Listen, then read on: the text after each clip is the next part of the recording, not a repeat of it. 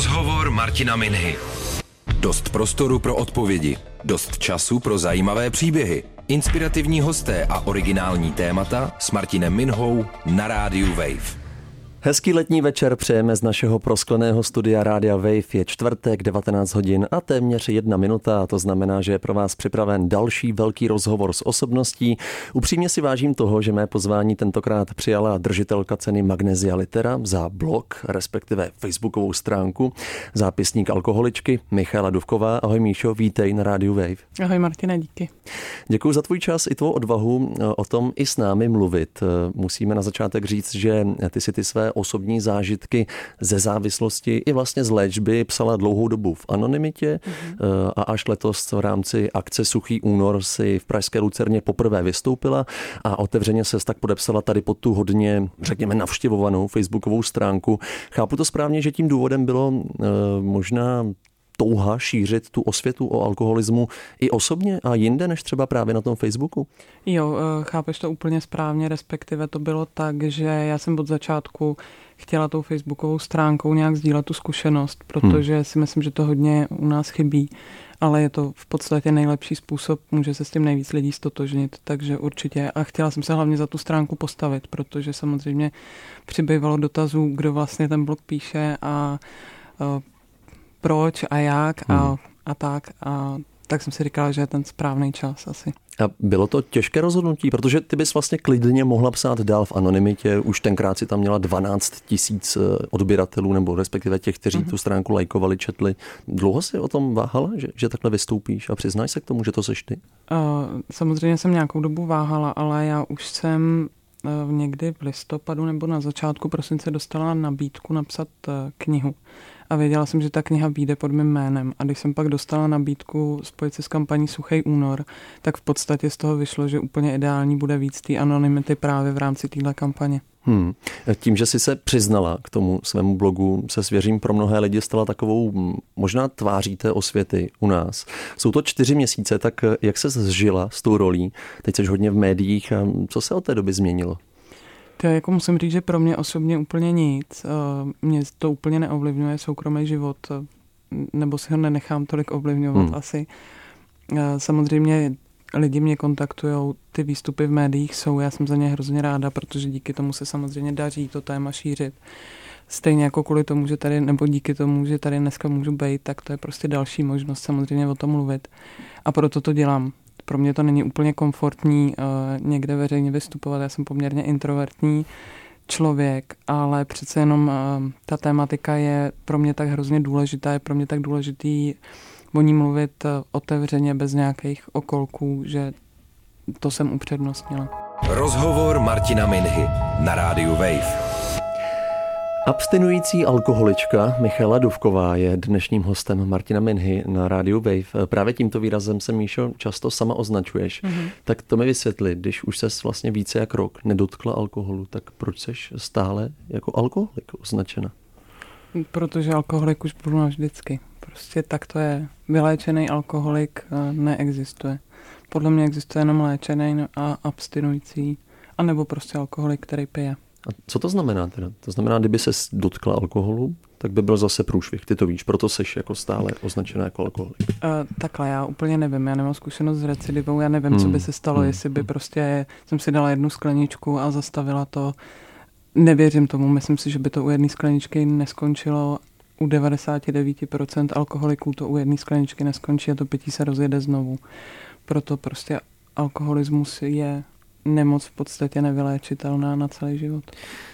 Asi hodně lidí při poslouchání třeba toho našeho rozhovoru eh, také napadne kniha Josefa Formánka mm-hmm. Úsměvy smutných mužů. Ta kniha byla i sfilmována danem svátkem. I tady jsou příběhy těch, u kterých se to popíjení zvrtlo hodně různorodé, řekněme, ale často v tom jsou právě osobní nějaké rodinné změny. Ty jsi s tou závislostí bojovala tuším čtyři roky? Mm-hmm, necelý čtyři roky, no. A z toho, co jsem z toho blogu pochopil, tak eh, nejhorší bylo to přechodné období z toho pracovního rytmu, když jsi šla vlastně na mateřskou. Jo, tam to bylo v podstatě z toho, že já jsem, já jsem studovala, pracovala, ještě do toho jsme, eh, jsem se, jsme se stěhovali, takže hmm. tam opravdu těch aspektů bylo hodně a do toho se narodila dcera, takže to, to bylo takový těžký období. Čili to byl ten moment, kdy jsi ty sama jako uvědomila, že to je zkrátka, že to není dobré, že už nejsi v pohodě a začala si třeba uvažovat i o té léčbě? Byl jo, to ten moment? ne, tak to ne, prosím tě, to eh, v podstatě tady se to, tady to období, kdy se dcera narodila, a po něm nějakou dobu tam to pití začalo. Uh-huh. Jo, pak to, kdy vlastně jsem se nějak chystala, nebo kdy bylo těsně před léčbou, tak to úplně nebylo zlomový ve smyslu, že bych byla nějak extrémně pracovně vytížená, ale to pití prostě opravdu už nešlo, to jako mě ohrožovalo fyzicky. Myslím si, že jako na životě, kdybych v něm pokračovala, takže tam byl nějaký zlom toho rozhodnutí nastoupit léčbu. Hmm. Mě osobně překvapilo, že si dokázala třeba normálně pracovně fungovat. Mm-hmm. Tuším jako vedoucí produkce. Mm-hmm. A úspěšně si to pití vlastně skrývala. Tak ano, ano. já vím, jak efektivní jsem já, když si dám na nějaké party pár drinků, jak se to dokázala? Skrývat to? Ono, jako já už jsem pak netrpěla moc na kocoviny, jo. Na ty jsem trpěla hodně za mladá, ale pak, když už to pití bylo v této fázi, tak... Eh, A nějaká únava, neřekněme, soustředěnost pravděpodobně jde taky eh, stranou. Hele, docela to jako šlo, no. No, tu práci jsem byla schopná jako odvíst, myslím, dobře a díky tomu to asi nikdo nepoznal. Nebo hmm. to nevnímal jako... Protože samozřejmě kromě jako třeba dnů, že se mi stalo, že jsem ne, nebyla v práci, ale nikdy se mi nestalo, že bych se nevomluvila, nebo prostě, nevím, no. Jako samozřejmě jsem se párkrát vymluvila, že musím zůstat doma s dcerou, ale hmm. to bylo spíš, že jsem měla jako takový zbytká, že bych si nesedla do auta a prostě do té práce nedojela. Tomuhle rozumím. Ale v té práci jako takové nikdo nic nepoznal. Když už se tam dojela zkrátka, tak si fungovala jo. normálně. Jo. jo, přesně tak. Hmm. A dovolím se zeptat, tu práci máš stále, nebo už, už ne, máš ne, něco jiného? Ne, ne, ne, já vlastně, když jsem nastoupila léčbu, tak uh, já jsem tu smlouvu měla na dobu určitou a když jsem se z té léčby vrátila, tak zaprvé ta reakce toho ředitele byla taková dost uh, no, děsivá a takže jsme se domluvili, že vlastně s koncem smlouvy tam ukončím pracovní poměr. Hmm. Taky mě zaujalo, že vlastně noc před tím, než si nastoupila na tu mhm. stacionární léčbu, to je teda ta... Na detox, kam... na detox. Asi na detox. Mm-hmm, já jsem první byla týden na detoxu a až potom následovala stacionární mm-hmm. léčba. No a ty se někde psala, že těsně předtím si vlastně tři dny ještě propila. Je to tak? No jo, jo, jo, jo, tak to bylo. V podstatě já jsem pila tři dny, kdy jsem jako nebyla schopná to vůbec zastavit a měla jsem strach, že prostě to vystřízlivění mě asi zabije. Hmm. Pak jsem zavolala adiktoložce, že prostě musím opravdu nutně někam nastoupit, že to nejde. A pak jsem ještě dva dny pila. A pak jsem nastupovala na ten detox. A i tak ses k tomu přinutila? Tady po těch třech propitých dnech? Uh, myslíš k tomu zavolat ty adiktoložce? Tak. Jo, to už fakt to jako... Jo. To, já jsem se totiž nějak probudila, ani ti nedokážu říct, jaká byla hodina denní, no asi ráno. A bylo mi fakt jako strašně zlé, strašně. Fyzicky, psychicky, klepala jsem se a v tu chvíli jsem jí zavolala. No. Hmm. Čili zkus možná popsat ten stav té mysli. Já teda chápu, že ty potřebuješ ten alkohol, ale zároveň víš, že to je špatně a že potřebuješ pomoc. Je to tak? Jo, Takže tam přesně, je nějaký střed tady těch přesně. dvou. A tohle už bylo nějaký, tak samozřejmě s těma stavama se člověk potýká už nějakou dobu, když je v takovémhle uh, rozjetém vlaku, ale tohle už bylo úplně hraniční. To prostě já jsem fakt vnímala, že tohle mě mm, jako může opravdu asi zabít, nebo hmm. nevím, co by se stalo, kdybych jako v takovémhle tempu jela ještě týden, 14 dnů. I vzhledem ke svý jako tělesní konstituce, já jsem moc nejedla v tu dobu samozřejmě. Tam jako už to bylo opravdu hodně, hodně hraniční. A jak probíhal ten detox? Jsi říkala týden, že jsi tam byla? Já jsem tam byla týden. A to má smysl týden? No jasně, tak ten detox je, je čistě od toho, aby tě zbavil jako nějakých, nebo aby ti pomohli v podstatě to tělo vydetoxovat od toho alkoholu. Čistě pohlídali to, jak se tělo projevuje fyzicky, hmm. jestli nehrozí epileptický záchvaty, delíria, prostě zamedikujou tě, aby se tomuhle předešlo, ale nepracuje se s tebou jako psychoterapeuticky, od toho je až ta léčba. Detox je prostě opravdu jenom o to nějak vyčistit v základu. Čili jsi byla někde zavřená týden? Pod já dohledem? Jsem, přesně tak, já jsem byla na uzavřený psychiatrii ve Střešovicích. Ty první dva dny byly úplně šílený, to, to jako takový to, zaprvé mě přijímali a mě ráno a měla jsem jako přes dvě a půl promile, takže hmm. jsem samozřejmě musela vystřízlivět, když jsem vystřízlivěla nebo střízlivěla, tak jsem prostě tenkrát vypisovala jako manželovi, ať pro mě přijede a že tam nebudu ani minutu a měla jsem jako záchvaty hysterický a No, ten druhý den přišlo takový jako smíření, nebo takový to zamýšlení se, kam jsem to jako dopracovala, ale bylo se s tím, že vlastně je to dobře, že už tam jsem, protože teď už je to nějak pod kontrolou, teď už se může začít něco dít. Ale samozřejmě to, že jako jsi úplně nesvobodný nemůžeš vůbec, přemý, vůbec jako rozhodovat o tom, co budeš dělat, kdy si nabiješ mobil, kdy, kdy nevím, si nabiješ počítač. Jo, tak člověk se asi pak zamyslí opravdu nad spoustou věcí. No. A byla jsi tam v kontaktu i s jinými lidmi? Teď nemyslím ty odborníky, ale samozřejmě lidi, kteří na tom byli podobně jako ty. Jo, já jsem měla docela štěstí, že jsem tam potkala dva uh, taky jako lidi závislí na alkoholu. Hrozně fajn a pro mě to bylo v podstatě takový to největší nastartování, protože uh, já jsem se předtím úplně neměla možnost s někým potkat. A teď jsem konečně měla pocit, že jako v tom nejsem sama, že nejsem ten jediný člověk, co nějak selhal a že to prostě má řešení. Hmm. Jaký byl přístup těch odborníků tam? Tam byl skvělý. Jako opravdu musím říct, že ty Střešovice, uh, no za mě je to úplně top, opravdu tam hmm. sestřičky, psychiatři, všichni prostě se na člověka nekoukají jako Ježíš Maria, co to je za alkoholičku, krávu nebo něco takového. Hmm. Vůbec prostě snaží se najít řešení, snaží se člověku nějaký ulevit, protože asi vnímají, že třeba u mě, jako kdy jsem doma měla malý dítě, opravdu ten stav jako psychický byl dost hrozný, takže tam opravdu, tam by si zasloužili všichni medaily. Co se dělo pak? Teda skončíš týdenní detox? Eh, já jsem ho skončila po týdnu i z toho důvodu, že už jsem si mezi tím domluvila nástup do té léčby, což dost často bývá na tom detoxu právě vyžadovaný, že Aha. oni chtějí vědět, kam člověk potom jako pokračuje. A já jsem akorát chytla to, že začínal vlastně stacionář eh, tady v Praze, v Ondřejově a oni mě mohli pustit tak, že já jsem nastoupila vlastně tři dny po začátku té šestitýdenní jakoby léčby a Rozumím. to bylo ještě přijatelný. Hmm. Takže mě pustili po tom týdnu a já jsem rovnou nastoupila tu léčbu. Hmm. A kdo teda věděl třeba tady o tom tvém detoxu? Předpokládám, že s rodinou si to řešila. No jasně, tak uh, ty to věděli. Jako úzká rodina to věděla, tak ono tím, že tam k tomu došlo poměrně rychle k nějakému rozhodnutí, že hmm. nastoupím a nastoupila jsem, tak uh, samozřejmě mamka, brácha, uh, manžel v tu dobu o tom věděl, jeho rodiče. Dokážu si představit, že právě v tenhle moment je asi právě klíčová ta role té rodiny a ta mm-hmm. podpora od nich. Je to tak? Je to tak, no. Je to tak určitě. Hmm. No i z té knihy Josefa Formánka je zřejmé, že právě ten strach říct si o pomoc, ten stud je často ta možná největší překážka, jak s tím alkoholem začít bojovat. Tak eh, jak to bylo u tebe? Jo, určitě to byla dlouhou dobu jako překážka a ve své podstatě i to, že jsem z té anonymity vyšla, bylo kvůli tomu, aby opravdu se ženy třeba nestyděly za to si o tu pomoc říct. Hmm. Protože samozřejmě já jsem jako se strašně styděla, nechtěla jsem si o tu pomoc říct. Vůbec jsem nechtěla přiznat, že já bych jako něco nezvládla sama, takže určitě s tím souhlasím. Rozhovor Martina Minhy na rádiu Wave. Michála Duvková, držitelka ceny Magnesia Litera za blok s názvem Zápisník alkoholičky je dnešním hostem velkého rozhovoru Radia Wave.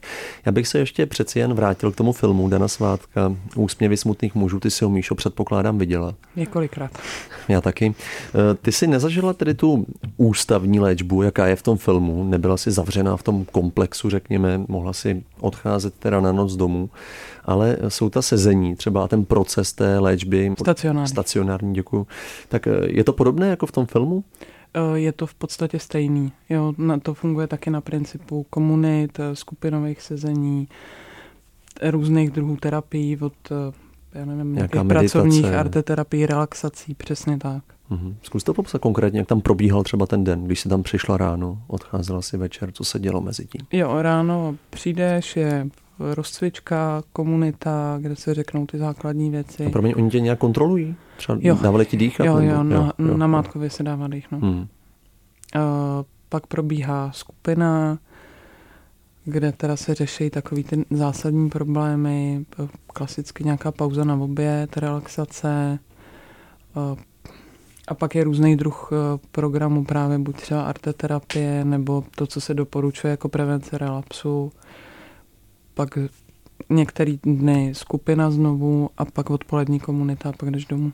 No a jaké tam jsou vztahy třeba mezi těmi lidmi, mezi těmi jak klienty, tak asi těmi odborníky, lékaři? No dobrý, musí být. Tam musí být naprostá důvěra. Kdyby nebyla, tak ty skupiny asi a ty komunity nebudou úplně fungovat tak, jak by měly. Hmm. A zažila jsi tam někoho, který to třeba rozvracel, nějakého rozvraceče, kterého museli vyhodit z toho, nebo opravdu se s ním rozloučit? Ne, ne, ne, to já jsem ne. nezažila. A jako tam ty lidi bohužel ubývají jinou cestou, než tím, že by něco rozvraceli. No. Hmm. Předpokládám, že nejtěžší jsou asi ty první týdny nebo dny. Uh, asi jo, ale musím říct, že jsem, že si myslím, že první a pak ty poslední. Jo, řekněme první týden, deset dnů a pak poslední týden. A v čem ten poslední? No už tak jako vidíš tu vyhlídku toho konce, říkáš si, že už jsi jako za vodou Aha. v uvozovkách a i v tom jsem, jako i v tom posledním týdnu jsem zažila prostě relaps, recidivu, nevím. Hmm, hmm. Konkrétně u tebe ta léčba probíhala kolik? 8 týdnů?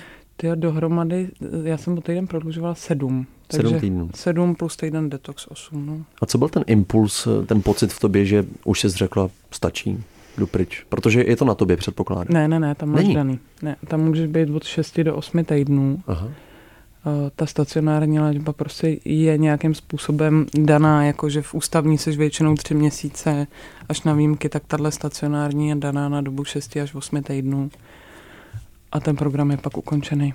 Hmm. Kdyby bylo na tobě, tak byla bys tam třeba déle nebo naopak kratší dobu? Mně bylo nabídnuto, abych skončila o týden dřív, toho jsem nevyužila, Aha. takže jsem v podstatě týden ještě přesahovala do nové skupiny, která začínala stacionář.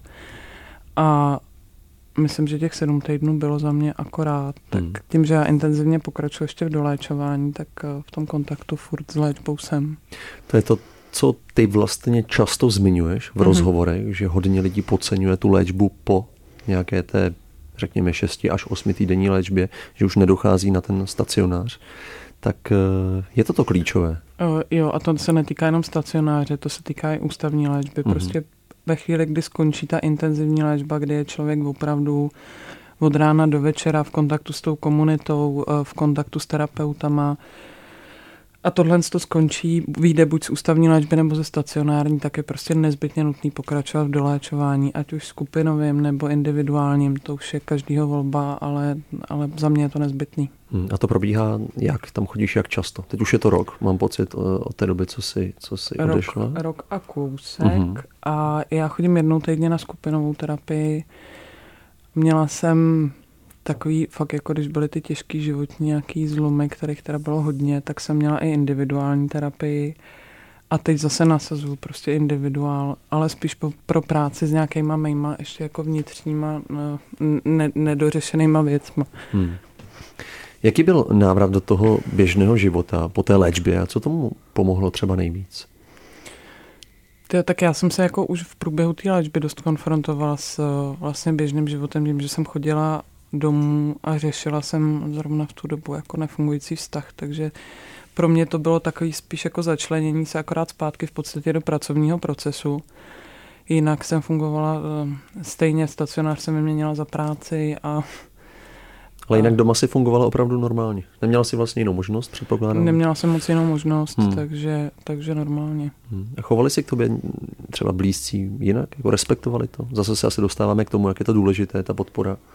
Eh, naprosto. Jako musím říct, že hmm. respektují to v podstatě ne úplně doteď. Já zase nejsem taková, jako doma udržuju suchou, prostě doma nemůže být žádný alkohol, nechci žádný alkohol doma, a, ale třeba u mamky jako tam běžně jako si dají víno nebo pivo. To zase není tak, že jako by se přede mnou nenapili, ale není to z toho, že by uh, prostě se mě nezeptali, jestli mi to nevadí. Oni se mě zeptají, já jsem jim řekla, hele, nevadí mi to, jenom potom na mě nedejchejte, ne, nelíbejte mě a nedělejte mi takovéhle věci, to je jediné, co mě vadí. Hmm. Ale samozřejmě to jako respektujou a, a myslím, že o tom i se mnou hodně mluví. Takže. Hmm. Teď už se přesouváme do přítomnosti. Jak hmm. se za ten rok od toho opuštění, nebo rok a čtvrt jsme říkali, změnil ten tvůj vztah k alkoholu? Jak bys to popsala? Teď už to trošku, ta, ta naštvanost asi pominula. Já jsem měla takový fáze, kdy opravdu uh, jsem byla hodně naštvaná. Teď už zase je to trošku útlum naštvanosti. Jako můj vztah k alkoholu byl ze začátku prostě úplně, mm, jsem měla odpor, vztek, nevím. A pak když vlastně mi zemřel ten táta, tak to byl jako velký vztek. To, to bych vymlátila jako všechen alkohol na světě, jak, hmm. jak jsem byla prostě vzteklá agresivní vůči tomu. No, pak to zase se trošku utlumilo. Mám pocit, že my spolu vedeme jako takový, já si vedu s alkoholem takový vnitřní bodo, bo, bodový systém. Bodový systém. Kdo vede v určitých chvílích. Pak jsem zase měla jako obrovský vztek někdy v Dubnu. Zase, hmm. zase byla prostě naštvaná. Brut, to bych zase jako jsem měla úplně, že bych ty flašky vytřískala všude. No a teď je to takový... Čili cítíš, nebo dá se říct, že je to lepší a lepší? Máš pocit, že jsi jako víc srovnaná s tím vším a chápeš, že prostě už se opravdu nemůžeš dotknout? Ale to vůbec není o tom, že bych to předtím takhle nevnímala. Hmm. To je hmm. spíš takový... Hmm. Mm, to, to já mám jako od začátku, že už se nemůžu dotknout, nebo nechci prostě, já nechci se toho alkoholu dotknout. Ale spíš uh, ve mně se hodně pralo v těchto situacích to, uh, co ten alkohol dokáže, jakou má prostě obrovskou moc. To je to, co jako mě štve. Ne, že bych se prala s tím, že já se nemůžu nebo nechci, nebo jak to mám vlastně s pitím já. Hmm. Ale cítíš se silnější? Jo, tak určitě. Hmm. Oni odborníci často zmiňují, že lidé závislí na čemkoliv, nemusí to být jen alkohol, tak hmm. po té, co se uzdraví z té závislosti, tak si hledají závislost na něčem jiném. Tak jak to máš ty? Jíš třeba víc čokolády? Eh, asi to tak je. Eh, jo, jen víc čokolády. Myslím, že jen víc sladkého než snad kdokoliv na světě. To je fakt strašný a piju hodně kávy. Opravdu si přešla jako na kávu a cukr? Jo. A na, na docela jako dobrou kávu se snažím, ale hmm. někdy vypiju fakt hodně kávy. Co to je hodně? No, ale když mám svůj den, tak jsem schopná vypít jako 8-9 kafí. A hmm. to jako ne těch malých šálků, normálně jako velkých hrnků, no. To už je dost? Je to dost. Měla bych se na tím asi zamyslet. Rozhovor Martina Minhy na rádiu Wave. Michala Duvková, autorka blogu Zápisník alkoholičky je dnešním hostem rozhovoru Martina Minhy. Míšo, cítíš se mimochodem jako spisovatelka? Ne, to rozhodně ne. A tak si držitelkou ceny Magnesia Litera. To je celkem prestižní tady v České republice. Čekala si to mimochodem? Ne, vůbec ne. Já jsem se ještě o té nominaci dozvěděla úplnou náhodou, takže, uh, takže vůbec jsem to nečekala. A jako jestli se za něco nepovažuji, tak se nepovažuji za spisovatelku a nepovažuji se za blogerku. Jsem prostě autorka blogu, ale ne, ne blogerka. Úplně jsem na to jako vysazená, Aha. na tohle oslovení. Tak já jsem ti tak neřekl, mám pocit. Jednou jsme tak řekl, ale přežiju to. se omlouvám. Vem nás co zákulisí té, toho ocenění možná, jsi říkala, že jsi byla překvapená. Jak na tebe vlastně vůbec oni, oni přišli? Ty to jsi, já vůbec ty jsi, netuším. Ty jsi neměla jméno na tom Facebooku, že ne? To bylo opravdu anonymní, je to tak? Uh, ne, oni na to, oni už vycházeli z toho vlastně, když viděli, vím, že ta jedna z té poroty viděla právě rozhovor se mnou na DVTV a na základě toho se právě koukla takže to bylo blok. až po tom rozhovoru. Jo, Aha, já jo, si myslím, jo, že to bylo jo, předtím. Jo, jo, hmm, přesně. Hmm. No, takže tak, no. A pak mě vlastně volala redaktorka, která, se kterou já řeším knihu, jestli vím, že jsem nominovaná teda na Magnézi literu za blok roku, no, tak to jsem byla trošku překvapena. No, možná tě spisovatelkou budou brzy lidé eh, nazývat, protože dokončuješ knihu aktuálně. No, tím se nejsem úplně jistá, jestli mě tak bude někdo nazývat, ale knihu dokonču, to je pravda. Vydáváš knihu, o čem bude? Pouze o tvém příběhu? Bude, jo, jo, bude o tom příběhu a bude vycházet z blogu, ale bude to, je to dost rozšířený, no. Čili není to jenom přepsání těch jednotlivých uh, příspěvků na tvém blogu, ale je to takový celistvý příběh, nebo jak si to mám představit? Hele, jsou to takový vhledy do těch situací, které se samozřejmě v době toho pití děly, ale ta kniha není udělaná, vlastně blok je teď ve fázi, kdy končím stacionární léčbu. Kniha je nejen o té době před léčbou, ale je i o léčbě a je vlastně o době až po konec června, řekněme. Mm-hmm. V nějakém rozhovoru byla zmínka, že by tam možná mohly být příběhy i mhm. jiných lidí. Nakonec eh, si mi teď říkala během písničky, že nebudou. Eh, bylo to z důvodu, že je těžké sehnat třeba lidi, kteří o tom chtějí veřejně mluvit? Za prvý je to velmi těžký a dneska s GDPR a autorskými právama to vůbec eh, je jako je to prostě složitý a ty lidi nechtějí úplně o tom mluvit a já mám strach, abych pak třeba neinterpretovala něco trošku jinak. A ani asi ten záměr, když jsme to jako domlouvali s vydavatelstvím, nebyl, aby tam byly uh, cizí jakoby, příběhy. Čili jsi nebyla ani v momentu, kdyby se třeba cíleně snažila vyhledat nějaké osoby a prosila hmm. je o pomoc? Ne, nebyla. Hmm. Nicméně blog a kniha eh, nejsou jediným nástrojem, jak se snažíš pomáhat lidem eh, s podobným příběhem, jaký jsi ty sama prožila. Stojíš za otevřením jednoho z pražských center eh, no pro léčbu závislostí? To, kde centrum bude, je furt ještě ve hvězdách. ve hvězdách. Máme velký problém s magistrátem a celkově s prostorama v Praze, protože prostě nejsou. Takže teď to jako velmi intenzivně řešíme právě s úřadem vlády pro protidrogovou politiku, jestli nezvolit variantu být někde na prostě aglomeraci Prahy s dobrou hmm. dostupností. Je takových podobných center v České republice dost? Já se tam záměrně, protože jsme jako v pořadí, tuším, druhý stát s největším spotřebovaným eh, množstvím alkoholu na hlavu, tak eh, dokážu si představit, že ta centra mohou být dost plná. Jsou dost plní teď v současné době čekací doba na léčbu, když budeme brát teda ústavní, dva až tři měsíce, takže to Opravdu? je... No, to je někde, někde čtyři, jo, v těch vyhlášených léčebnách. A ty sama si čekala? Já sama jsem nečekala, já jsem měla docela štěstí, že bylo místo ale těch center je hrozně málo a o tý, třeba o té stacionární léčbě ještě se strašně málo ví. Není vůbec to mezi lidma rozšířený, tahle možnost léčby. Nicméně tu stacionární formu opravdu nabízejí třeba 4-5 míst v republice. Je to strašně malinko. Čili to není tak, že když mám problémy a rozhodnu se, tak eh, možná můžu mít smůlu a musím stejně čekat. Jo, tak, když se rozhodneš, tak přesně nastane to, že musíš čekat. No.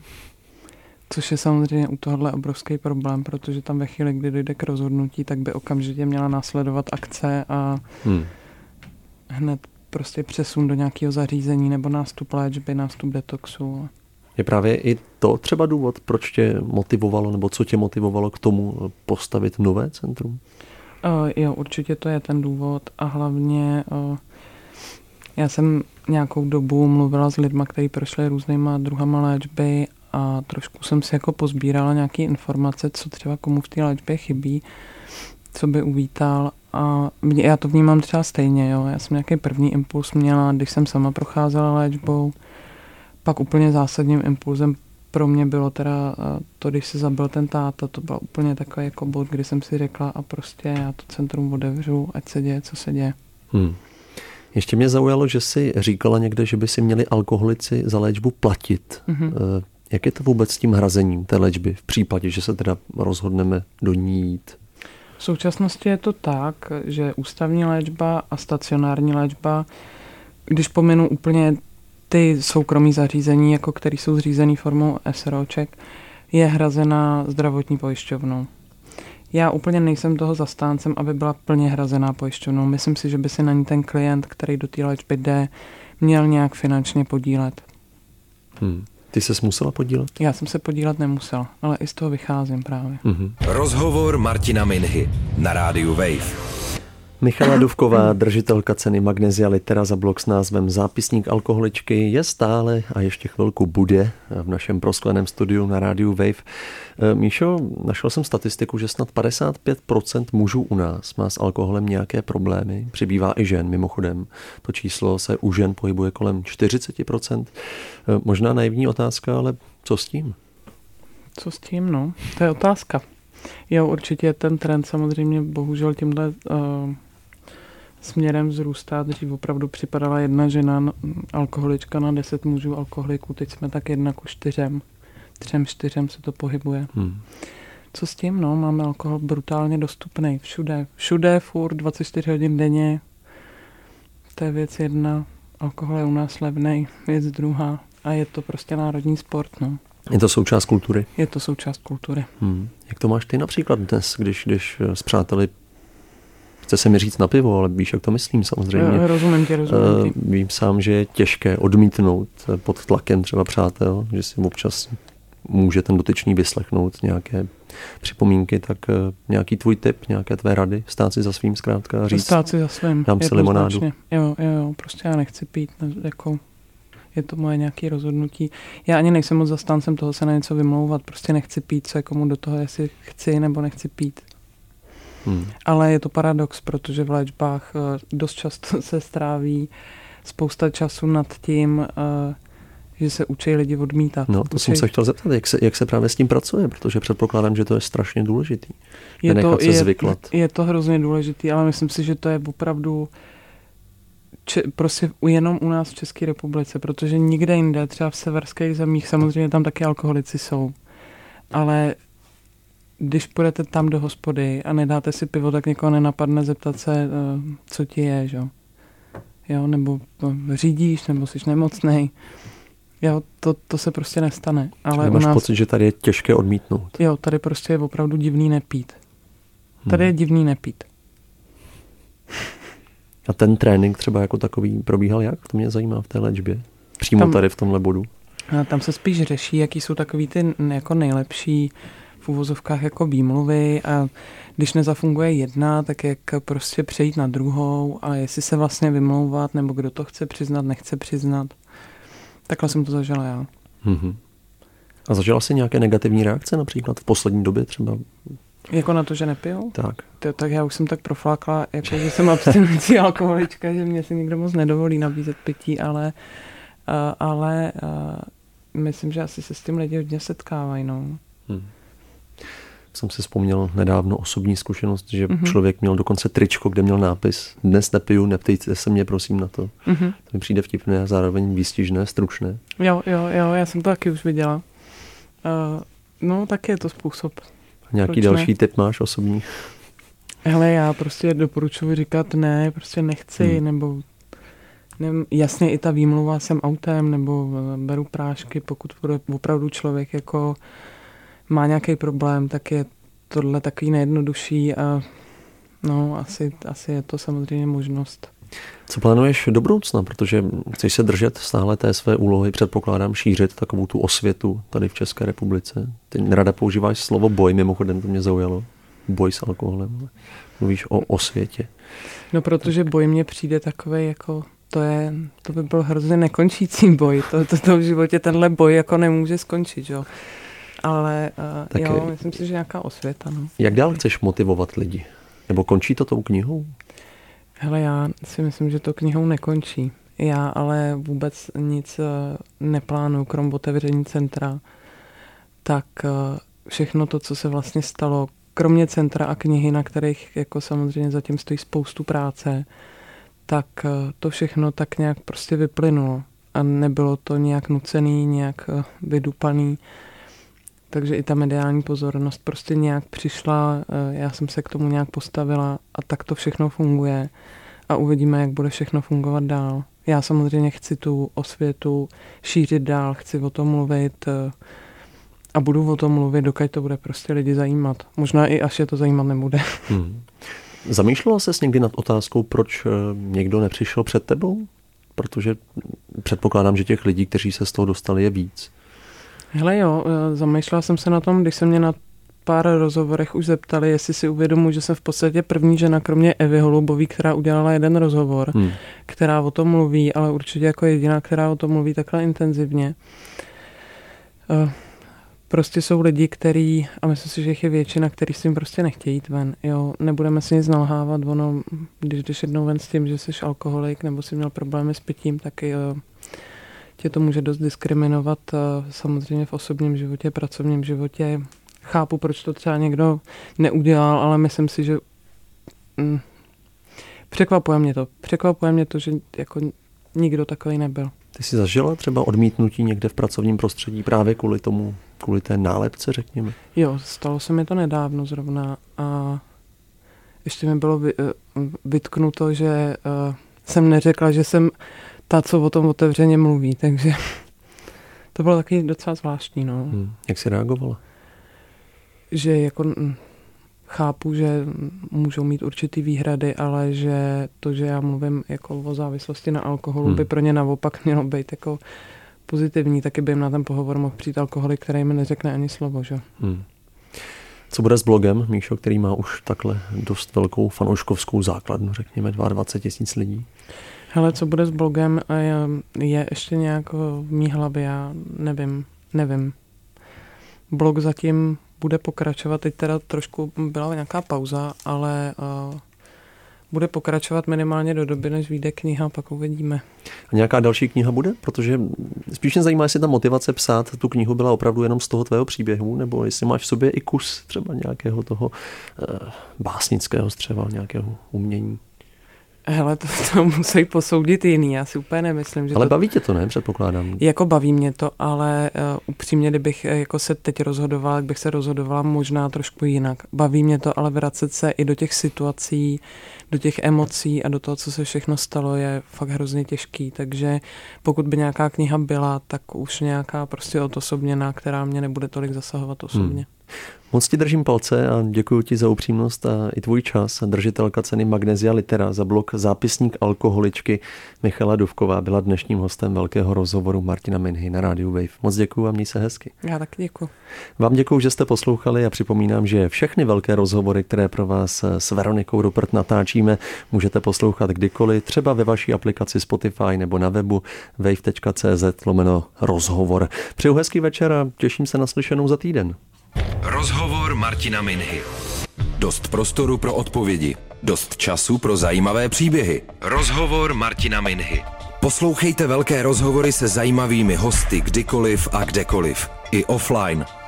Přihlaste se k odběru podcastu na wave.cz lomeno podcasty.